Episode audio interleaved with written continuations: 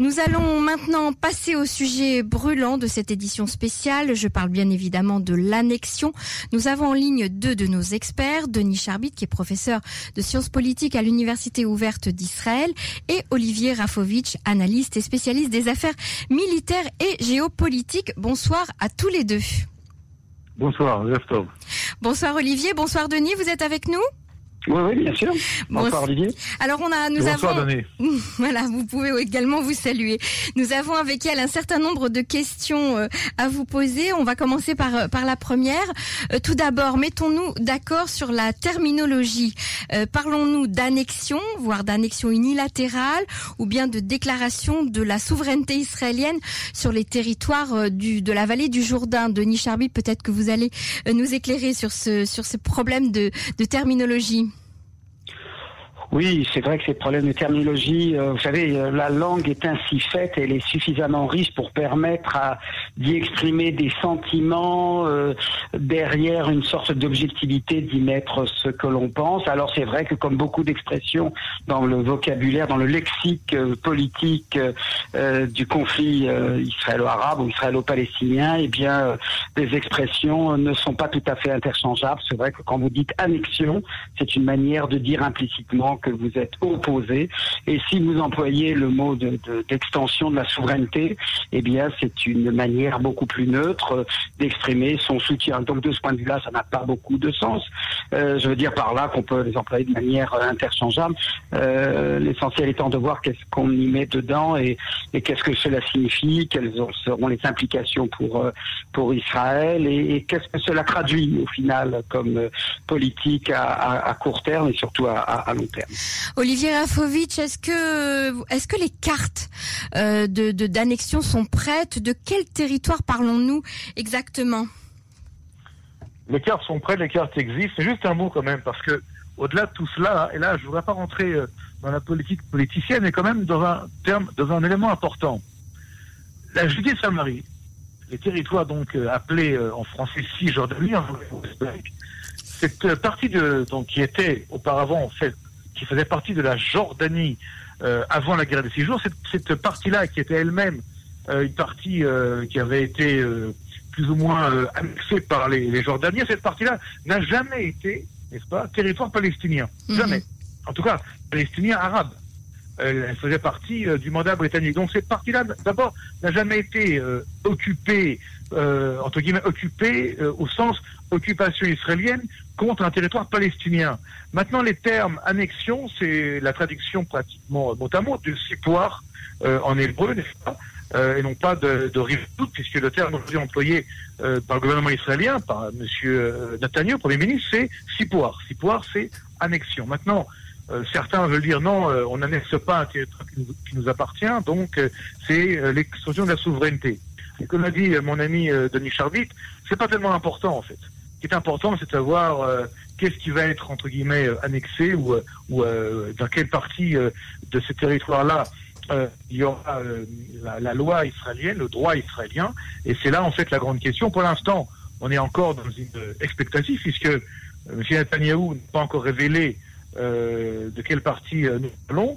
On parlait de la vallée du Jourdain, ce que j'espère personnellement euh, qui, est, qui est pour nous, euh, Israéliens, qu'on soit de droite, de gauche, du centre, puisque c'est une partie du plan Alon, euh, une partie qui doit être faire, qui doit faire partie en tout cas de l'État d'Israël dans tous les cas de figure. Et on parle également de parties euh, plus ou moins décidées actuellement et discutées toujours avec la délégation américaine en place. Téléphone. En, en- en- allô? Oui, oui, vous oui, êtes on là. vous entend. Ah, pardon. Et cette, et cette, et ces- et ces- et cette partie-là euh, serait, d'après ce que nous pouvons savoir à l'heure où nous parlons, euh, serait une partie que, qui couvrirait euh, des villages et des, et des, et des, et des, et des villes euh, israéliennes. Mais tout ça encore reste, pour l'instant, euh, une prérogative, je dirais, secrète, qui appartient euh, à, à M. Netanyahu, qui n'a pas encore une fois révélé, euh, malgré que les cartes existent, bien entendu, quelles seront, quelle sera la partie à laquelle il y aura cette euh, décision gouvernementale euh, d'installer ou de mettre en place la, le- la loi israélienne dès le 1er juillet ou peut-être un petit peu après, je ne sais pas. Alors bonsoir à tous les deux. Euh, je, voulais aussi vous demander, euh, peut-être euh, à Denis Charbit, est-ce que l'annexion est vraiment illégale selon le droit international? C'est un, terme qu'on entend beaucoup depuis les récentes critiques, notamment du Conseil de sécurité de l'ONU et notamment aussi de l'Union européenne. Oui, effectivement, l'idée d'une extension de la souveraineté ou d'une annexion d'un territoire qui ne vous appartient pas euh, est considéré comme illégal depuis la fin de la Seconde Guerre mondiale. Il faut bien savoir que la fin de la Seconde Guerre mondiale a établi une, de nouvelles relations internationales fondées sur le fait qu'on n'acquiert pas des territoires par la force. Alors que le plan à l'homme, que des gens de gauche, de droite, etc., euh, aient souhaité, aient exprimé le vœu d'établir euh, euh, une présence israélienne temporaire ou définitive, très bien, il n'y a aucun problème. On a le droit d'avoir les désirs et les envies que l'on veut à condition que cela se fasse dans le cadre d'un traité de paix. Je tiens à rappeler qu'il y a une résolution qui s'appelle la résolution 242 qui a été votée par le Conseil de sécurité, pas par l'Assemblée générale des Nations unies, par le Conseil de sécurité, qui dit exactement cela. On n'acquiert pas des territoires par la force. Et la définition d'un territoire acquis par la force, c'est pas de savoir si celui à qui on l'a pris était lui-même un occupant. Vous savez, j'ai envie de dire, c'est comme si je vole quelque chose qui ne m'appartient pas, mais qui appartient à quelqu'un qui l'a lui-même volé. Est-ce que pour autant ça change quelque chose à la nature de, de Donc même si c'est un territoire qui n'appartient pas, qui ne fait pas partie d'un pays avec des frontières, on peut quand même parler d'annexion. Oui, tout à fait. En tout cas, c'est comme ça que le, la Charte des Nations Unies mhm. euh, l'entend. C'est pour ça que la Crimée, l'annexion de la Crimée est condamnée par la communauté internationale. Et il faut bien comprendre, ce n'est pas ni de l'antisémitisme ni de l'antisionisme de la part de la communauté internationale que de dire on n'acquiert pas euh, euh, un territoire par la force. C'est tout simplement pour préserver le système international de l'anarchie. Parce que si demain on dit à Israël, ah vous Israël, vous avez le droit, vous avez le droit d'étendre la souveraineté, mais demain c'est la porte ouverte à des conquêtes qui n'auront d'autre fondement que l'acquisition par la force. Or, il est établi qu'on n'acquiert pas un territoire par la force. C'est ce qui fait d'ailleurs la différence avec la Galilée. La Galilée, on l'a obtenue également par la force. Oui, mais on a été agressé. Et quand on est agressé, et la Charte des Nations Unies prévoit effectivement que dans ce cas-là, on ne considère pas le territoire qui ne vous revenait pas comme n'étant pas le vôtre. On dit très D'ailleurs, il n'y a jamais eu aucune résolution de l'ONU qui a jamais condamné l'annexion de la Galilée qui a été faite en 1900. 49 lorsque nous avons été victorieux. 67, c'est une autre affaire parce que nous avons déclaré la guerre. C'est tout, c'est aussi simple que ça. Oui, mais pas, attention, Denis, on n'a pas déclaré la guerre au royaume hachémite. Le roi de Jordanie devait rester en dehors de, de, l'action belligérante. Or, le roi de Jordanie est entré en guerre contre l'État d'Israël. Ce n'est pas du tout le, but et la fonction euh, de Tzal. On, était en guerre avec l'Égypte et la Syrie. Et si tu parles, enfin si vous parlez, pardon, euh, d'une action euh, offensive euh, guerrière contre les Jordaniens, c'est faux. Par contre, ce qui est vrai, c'est que les Jordaniens, en voyant la défaite terrible et rapide et la force de Saal à Jérusalem, puis ensuite dans les différentes villes de ce qu'on appelle donc à l'époque la Jordanie du côté, du côté occidental du Jourdain, là, ils ont demandé d'urgence à l'époque au Conseil de sécurité l'arrêt des combats. Ce qui fait d'ailleurs la différence fondamentale entre la Jordanie et les autres États, et cette région du globe aussi, puisque les Jordaniens, de manière un petit peu paradoxale, qui étaient donc les, les, les, souverains de cette terre, entre parenthèses, qui n'étaient pas la leur non plus, ont signé un traité de paix avec Israël. Comment expliquer qu'un État qui a des territoires occupés, entre guillemets, par l'État d'Israël, a signé un traité de paix, lui, avec Israël? Ça veut dire que la Jordanie sait parfaitement, et c'est très bien, que ces territoires ne sont pas des territoires occupés, puisque eux-mêmes occupaient ses propres territoires. La problématique aujourd'hui n'est pas de savoir qui, entre guillemets, euh, euh, annexe ou n'annexe pas. La problématique, et c'est ça l'intéressant de la chose, c'est que va-t-on arriver, grâce à, une décision israélienne qui est peut-être compliquée au départ, mais qui peut être euh, aujourd'hui, je dirais, la clé d'une nouvelle dynamique de relations entre Israéliens et Palestiniens, puisqu'aujourd'hui, Palestiniens, après des mois et des mois, on leur demande de réagir au plan de Donald enfin, deux jours avant la décision israélienne, jette euh, au quartet et jette euh, aux Nations Unies, entre autres, une réponse, une réaction. Ils disent qu'ils sont peut-être prêts, c'est pas le texte devant moi, je m'excuse, ils sont peut-être prêts à revenir à une table de négociation directe avec Israël. C'est quand même un petit peu étonnant que ça se passe deux jours avant cette euh, décision d'annexion. Ça veut dire quoi? Ça veut dire que les Palestiniens aujourd'hui, euh, tant qu'il n'y a pas, malheureusement, c'est triste que je vais vous dire, tant qu'ils n'ont pas quelque part une pression au-dessus de leur tête, eh bien, euh, il y a un pourrissement de cette situation où, lorsqu'on parle d'État palestinien, parce que le plan Trump en parle, n'est-ce pas Mhm. Euh, Il en parle de, ce- de cet État palestinien, c'est le seul alors qui en parle. Ils n'ont même pas réagi en disant peut-être que ça nous intéresserait. Or, maintenant qu'Israël dit nous on avance, nous on avance, avec ou sans euh, le feu vert de, de- des Nations Unies ou de mais par contre des Américains, là tout d'un coup les, les, les Palestiniens réagissent. Alors Donc, en fait, voilà. Voilà, donc tout à fait. Donc en fait, l'élément le plus intéressant, juste je termine, le plus intéressant, le plus peut-être positif dans cette situation-là. Alors justement, euh, Olivier, et, euh, et c'est une question qu'on vous adresse à tous les deux, les Palestiniens sont-ils justement sur le point de saisir ou bien de rater cette opportunité historique de la création de leur État palestinien? Ils sont, j'espère pour eux, qu'ils vont revenir à la table de négociation. J'espère pour eux qu'ils vont comprendre, comme d'ailleurs c'était le cas depuis 1947, que les compromis sont des choses qui existent dans le langage diplomatique et dans le langage des nations. Vous savez, lorsqu'Israël euh, reçoit cette terre au tout départ, c'est un tout petit bout de terre. Même ce petit bout de terre-là, il est refusé. Et puis il y a des guerres et des guerres et des guerres. Donc nous-mêmes, nous sommes dans un compromis et que nous avons euh, développé et que nous avons euh, créé et réussi à, en faire un État. Si les Palestiniens pensent qu'ils vont avoir toute la Palestine mandataire et tout Israël, ils ne l'auront jamais. Donc, ils doivent décider aujourd'hui, pour leur propre intérêt, quelle est leur volonté? Qu'ils veulent continuer à être des victimes perpétuelles, à demander de l'argent et des aides et à devenir quelque part? Ceux que, que, que le monde arabe ne veut même plus voir comme des alliés potentiels, ou ils veulent rentrer dans euh, un processus politique, diplomatique, peut-être compliqué, peut-être complexe, mais juste un terme avant que Denis reprenne la parole. J'ai fait partie pendant des mois et des mois à l'époque euh, des négociations d'Oslo et euh, il y avait des relations, il y avait des discussions compliquées entre Israéliens et Palestiniens.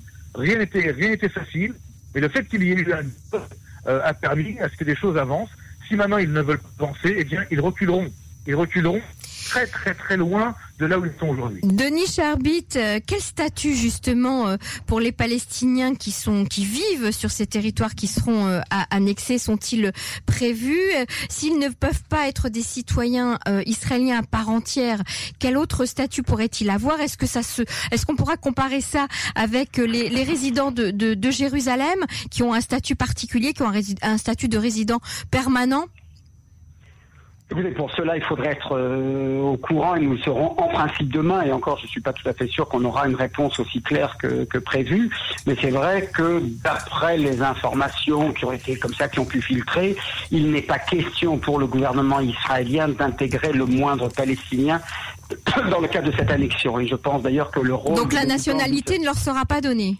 Elle ne leur sera pas donnée, mais il y aura, à mon avis, je pense que le, le, le, le, le- le Gantz essaye de justifier sa présence dans le gouvernement en essayant de faire en sorte que l'annexion ne concerne que des implantations déjà existantes. Et en quel cas, effectivement, ça change un petit peu, mais ça ne change pas grand-chose à la situation des faits. Mhm. Mais effectivement, si en revanche l'annexion inclut des villes et des villages, enfin plutôt d'ailleurs des villages euh, palestiniens, une population environ de, on parle de 20 000 à 50 000, voire 100 000, alors à ce moment-là, effectivement, Israël sera euh, euh, placé devant ce, ce dilemme. Euh, Est-ce qu'on on en fait, je dirais, des Arabes israéliens en quelque sorte, c'est-à-dire qu'on leur accorde tous les droits de la citoyenneté, ou bien on leur offre euh, une citoyenneté au rabais, celle qu'ils obtiennent, celle dont jouissent les habitants de Jérusalem-Est, n'est-ce pas? 30% de la population de Jérusalem qui n'a pas la nationalité israélienne, qui n'a pas la plénitude des droits. Euh, à mon avis, on, je pense qu'on s'acheminera plutôt vers une solution bancale et, déshonorante de ce type-là. Euh, je dirais que ce débat sur l'annexion, ce qu'il a d'intéressant, c'est qu'il nous oblige d'une part, effectivement, à revenir sur les origines du conflit. Et euh, qu'on le veuille ou non, vous disiez que ce territoire n'a jamais été attribué. Oui, il a été attribué dans le cadre de la résolution 181 de l'ONU, le 29 novembre 1947, lequel a prévu la création d'un État juif et d'un État arabe sur la Cisjordanie, à peu de choses près, euh, et la bande de Gaza également. Donc là, voilà, en tout cas, une attribution de ce, territoire à, un peuple. C'est vrai qu'elle n'a pas été euh, réalisée et c'est la raison pour laquelle l'Union européenne et, beaucoup euh, soutiennent la cause palestinienne parce qu'ils estiment qu'elle a une injustice qui n'a jamais été réparée à ce jour. Et l'annexion de ce point de vue-là, elle nous oblige non seulement à penser les origines, mais également l'avenir. C'est-à-dire à dire c'est quoi? C'est Israël qui continue à s'emparer et qui veut en plus parce que c'est ça qui est terrible. Moi, que quelqu'un me dit je veux m'emparer parce qu'on est les plus forts, parce qu'on est les meilleurs, parce qu'on a la science, le génie, ça, très bien. Mais qu'il ne nous, mais qu'on ne nous enseigne pas de grâce en plus le sentiment d'avoir raison. Je crois que c'est un, des mots de notre société. Je veux dire, si on fait le mal, qu'on le fasse et qu'on l'assume. Et qu'on ne nous ajoute pas en plus qu'on a la raison, le droit, la justice, etc. avec nous. Non, c'est une injustice que de priver les Palestiniens, que je considère comme des personnes euh, euh, égaux et libres, euh, euh, égaux en droit comme nous.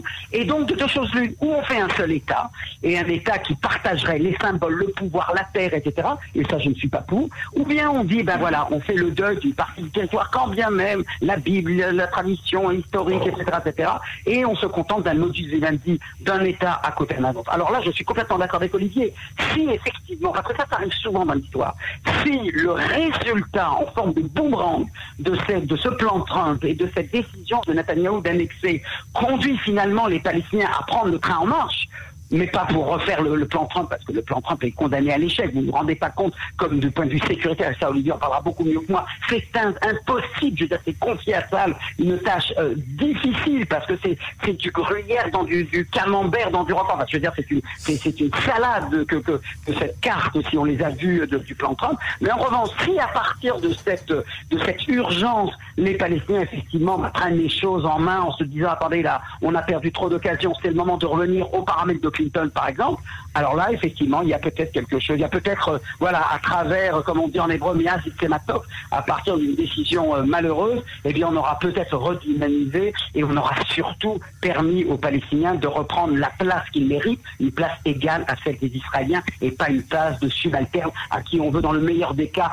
concéder des droits sociaux, la sécurité sociale, un peu de travail, mais pas une égalité nationale et certainement pas le droit à l'autodétermination. Alors justement, euh, Denis, sera pour Israël le coût au niveau économique On avait hier soir avec nous un militant euh, de la gauche israélienne qui nous a fait aussi remarquer que cette annexion allait coûter extrêmement cher à Israël, a fortiori, alors que la crise sanitaire et le très très très gros gouvernement nous coûtent déjà extrêmement cher. Alors visiblement, je dois me situer plus à gauche que le, votre interlocuteur d'hier, que je que je ne connais pas et que je respecte bien sûr infiniment. Mais moi, il faut bien comprendre ma position. Ma position, elle est la suivante. Même si l'annexion coûte zéro centime, même si on offrait 100 millions de dollars pour l'annexion, Oui, je n'en veux pas. Je ne je refuse de me placer, euh, contrairement à une grande, une grande partie du centre et de la gauche en Israël, qui consiste à condamner l'annexion au nom des conséquences funestes éventuelles. Ah, l'intifada peut-être demain. Alors, reprendra. parlons des le- conséquences. L'Europe va peut-être. parlons des conséquences justement. Quels sont les risques qu'encourt Israël euh, au niveau sécuritaire, bien évidemment? On va commencer par ça. Euh, des actes terroristes qui peuvent redémarrer à nouveau, Olivier Rafovitch? Écoutez, euh, évidemment, il y a cette, ce risque toujours de, de, de terrorisme. mais je voudrais juste, avant de parler des, des risques de terrorisme, vous dire quand même que les grands pays arabes aujourd'hui, les Émirats arabes, euh, l'Arabie saoudite, l'Égypte, n'est-ce pas? C'est pas des petits pays. euh, ne sont pas du tout euh, contre, de manière, je dirais, brutale, contre ces décisions d'annexation. d'annexion. C'est-à-dire que il y a des questions, il y a des questionnements, il y a des évidemment, eux aussi veulent savoir ce qui va se passer pour l'avenir parce qu'ils veulent un, un État d'Israël fort et stable. Mais ils n'ont pas cette angoisse qu'on entend dans les chancelleries en Europe. Comme si, si les Européens étaient plus angoissés que les Arabes par rapport à la décision israélienne. Maintenant, pourquoi, je dis, Olivier, euh, vous faites de l'Arabie. Saoudite, le- vous faites de, non, une question, vous faites de l'Arabie Saoudite le parangon des droits de l'homme? Je veux dire, c'est le, le monde arabe qui vous paraît, vous, la référence en termes de droits Je vais vous humains répondre. Permettez de répondre? Bien sûr, non, je pose une question. Merci.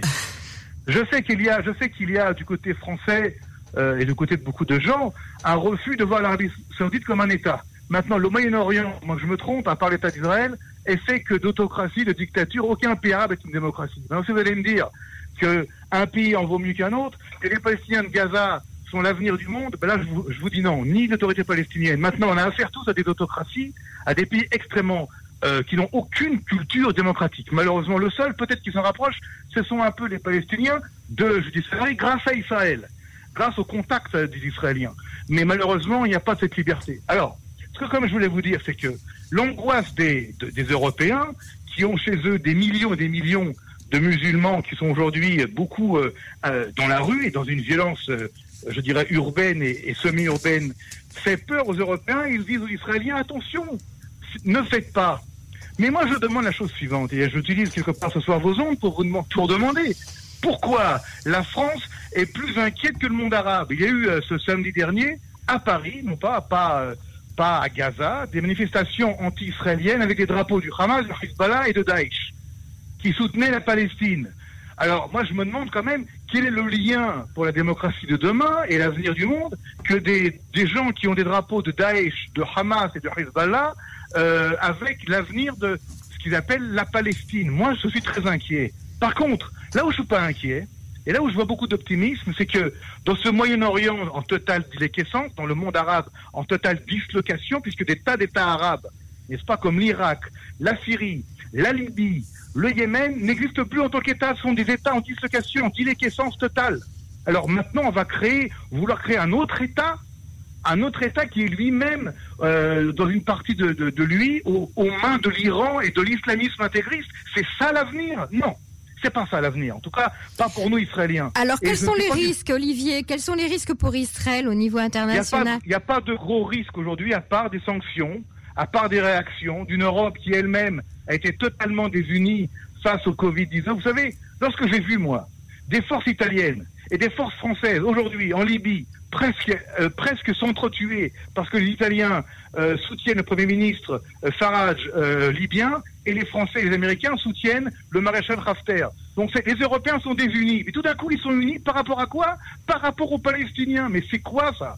D'où ça et, vient et- et nos là, accords je- de paix, attendez. et nos accords de là, paix avec l'Égypte et la. Jordanie. Et là, je, aucun, aucun souci. La paix avec l'Égypte et la Jordanie sont des, des, des éléments d'intérêt national premier, d'abord et avant tout, pour l'Égypte et pour la Jordanie. Je ne dis pas qu'il n'y a pas de question, je ne dis pas qu'il n'y a pas de divergence de vue. Je ne Le dis roi pas Abdallah II a quand même menacé euh, le chef du Mossad qui était en visite chez lui la semaine Je dernière. vais, vous dire, d'annuler- je, je vais vous dire, je vais vous dire, et sans, et, et sans faire de, de, de patronage euh, ou de parler euh, de, de manière trop, trop élevée.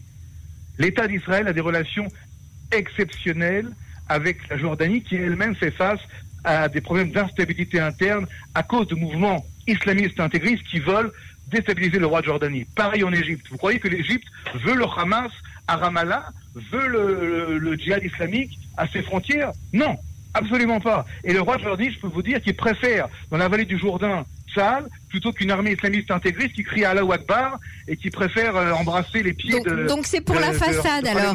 Denis Charby, vous êtes d'accord? Non, je veux dire, qu'il y ait un rapport de force aujourd'hui favorable à Israël, c'est indéniable. Qu'Israël cherche à en tirer parti, c'est indéniable. Tout ce que je dis, c'est qu'on ne peut pas avoir le beurre et l'argent du beurre. On ne peut pas, comment dirais-je, manifester d'une manière aussi brutale ce rapport de force aux dépens des Palestiniens et ensuite le parer, je dirais, d'une sorte de, réalisation du droit. Non, c'est du rapport de force pur et simple. C'est comme les soviétiques avec les polonais. Je veux dire, on est les plus forts, on en profite. Voilà. Alors moi, très bien, qu'il ait. Je veux dire, c'est pas mon, c'est pas euh, comment dire, c'est pas mon opinion. Mais euh, ce, ce, qui, est insupportable, c'est de se draper en plus dans la morale et la justice, alors que c'est une brutale expression du rapport de force qui permet aujourd'hui à Israël de faire ce qu'il ne pouvait pas faire avant. Euh, J'ajouterais également que l'alterna- l'alternative, c'est pas Outsad dans la vallée du Jourdain, où euh, le, Daesh euh, et une, armée islamiste. Le- Les Palestiniens ont toujours accepté le principe d'une démilitarisation. Et encore une fois, dans le cadre d'un accord de paix, tout est possible. Dans le cadre d'un accord de paix, vous pouvez laisser des implantations au sein d'un État Oui, Denis, Denis, accord de paix, mais s'il n'y a pas d'accord, Denis, mais s'il n'y a pas d'accord de paix et il n'y a pas d'accord de paix, qu'est-ce qu'on fait? On attend, on attend, on attend, Non. on attend, on attend depuis non, 50 ans, on non, attend. non, non, non, non. Euh, faire ce que l'on fait, c'est pas attendre. Je veux dire, c'est simplement transformer une situation à l'avantage d'Israël au, dépri- au détriment de, des losers de l'histoire. Voilà, les losers de l'histoire. Ça, ce c'est vous, qui, ça, vous qui le dites. Ça, c'est vous, qui le dites. C'est vous qui le dites. ah, vous avez l'impression qu'ils sont les vainqueurs là aujourd'hui? Franchement, bah, euh, vous êtes le premier à le penser. En tout cas, je suis pas sûr qu'il y en ait beaucoup qui pensent vous. Alors, je voudrais qu'on, je voudrais qu'on termine. Excusez-moi, Olivier. Je voudrais qu'on termine sur euh, le, le un, un, un, des, thèmes qui est quand même majeur dans tout ce, tout ce plan d'annexion, c'est euh, les Américains. Les Américains devaient faire une déclaration très importante la semaine dernière, et puis celle-ci a été non seulement retardée, mais on l'attend toujours. Euh, faut savoir qu'à part les Américains et encore pas tous, uniquement certains des Républicains, on n'a pas vraiment de soutien euh, dans le reste du monde. Euh, à votre avis, quel était ce message qu'on n'a pas encore eu et qui probablement nous échappe. Euh, Est-ce que le consensus israélien est vraiment euh, à ce point important pour les Américains? C'est en tout cas ce que Donald Trump euh, a laissé entendre, c'est qu'il aurait aimé un consensus euh, israélien. Visiblement, l'attitude, on va dire, en interne de Benny Gantz n'est peut-être pas l'attitude comme ça explicite. C'est vrai que ça montre bien l'hégémonie de la droite aujourd'hui. On n'ose pas défier le principe de, de, de, de l'annexion parce que voilà, on, on refuse pas de. Il l'a fait en disant que le 1er juillet n'était pas une date sacrée. Euh, voilà, Netanyahu lui a rétorqué. C'est une attitude comme ça extrêmement euh, subtile visiblement, dans cette affaire, et ça c'est important, c'est un, je trouve, c'est un exercice magnifique de relation internationale, on se rend compte que euh, par rapport à ces rodomontades à laquelle on a eu droit, Netanyahou, qui a le monde entier avec lui, le, Brésil, la Hongrie, euh, les États-Unis bien sûr, etc. Et puis, euh, quand on veut changer les règles du jeu, parce que faut bien comprendre, l'annexion comme telle, c'est vouloir changer les règles du jeu. Et quand on veut changer les règles du jeu, à ce moment-là, on se rend compte effectivement que c'est un peu plus complexe que cela. Et entre la passion et, je dirais la convoitise de territoire qu'on prendrait pour y faire ce qu'on veut, et la réalité, eh bien voilà, on est en train peut-être, on verra bien demain dans les jours qui viennent, mais il se peut qu'on est en train de passer doucement, subtilement, du principe de plaisir qui consiste à dire tout est à nous parce qu'on est les meilleurs, etc., à, ce qu'on a, à ce que Freud appelait le principe de réalité. Il y a une réalité et, il faut aussi en tenir compte. Alors même si c'est subtil, même si euh, et c'est pas la manifestation à Paris qui change quoi que ce soit, mais c'est les propos du ministre des Affaires étrangères allemand, c'est peut-être euh, effectivement il ne faut pas embarrasser les pays arabes dans, dans, au moment même où ils vous voyez, les choses sont les, les pays arabes effectivement sont dans une phase de, de, ils reconnaissent la légitimité de leurs voisins israéliens qui vouaient aux hégémonies il y a quelques décennies encore et on se dit mais alors si effectivement ils se rapprochent c'est le moment de revenir à cette nature comme ça euh, euh, expansionniste dont ils accusaient Israël. C'est au contraire le moment pour dire, bah, puisque vous vous rapprochez, eh bien faisons-nous aussi des pas dans le rapprochement. Mais encore une fois, c'est comment on... Qu'est-ce que c'est qu'un vrai leader? C'est celui qui tire parti de la faiblesse des autres pour proposer quelque chose qui soit honnête et généreux et durable, ou c'est profiter de la faiblesse de l'environnement international pour dire on fait ce qu'on veut. Et puis n'oublions pas autre chose, le 4 novembre, il y a des élections. Si Trump passe, effectivement, Netanyahu peut, peut aller voir loin. Si c'est Biden, le candidat démocrate, toute cette affaire sera qu'une discussion sans, sans, sans qui ne laissera aucun souvenir dans l'histoire. Olivier Rafovitch, un, un, dernier mot juste pour clôturer cette, ce débat? Écoutez, je crois que à un moment donné, il faut changer les cartes. Et je crois que ce que dit Denis, là, c'est peut-être la phrase principale, c'est que en faisant cette, euh, cette décision qui peut être critiquée, critiquable, mais c'est pas très grave. On change le, le jeu, qui est un jeu bloqué, et il faut débloquer cette, cette situation. -hmm. Les Palestiniens veulent jouer avec des nouvelles cartes, ils joueront. Ils ne veulent pas jouer comme ils le font depuis des années et des années, et ils sont toujours dans ce jeu où ils se, ils se confortent en tant que victimes perpétuelles. Eh bien, ils perdront, et j'espère que cette situation fera qu'Israël sera plus fort, que le monde comprendra qu'il faut avancer et que les Palestiniens rejoindront le train en marche parce qu'à force de ne pas vouloir le rejoindre, eh bien, ils vont en marcher à pied et c'est un peu dommage pour eux. Mais voilà un point d'accord sur lequel on se retrouve. On, on est content, on est content d'avoir réussi ça, voilà. euh, de, de, faire un vrai consensus au sein de la rédaction. Alors, voilà. messieurs Denis Charbit et Olivier Rafovitch, nous vous remercions beaucoup d'avoir accepté de répondre à nos questions sur Cannes en français. À très bientôt. Très bonne soirée, merci.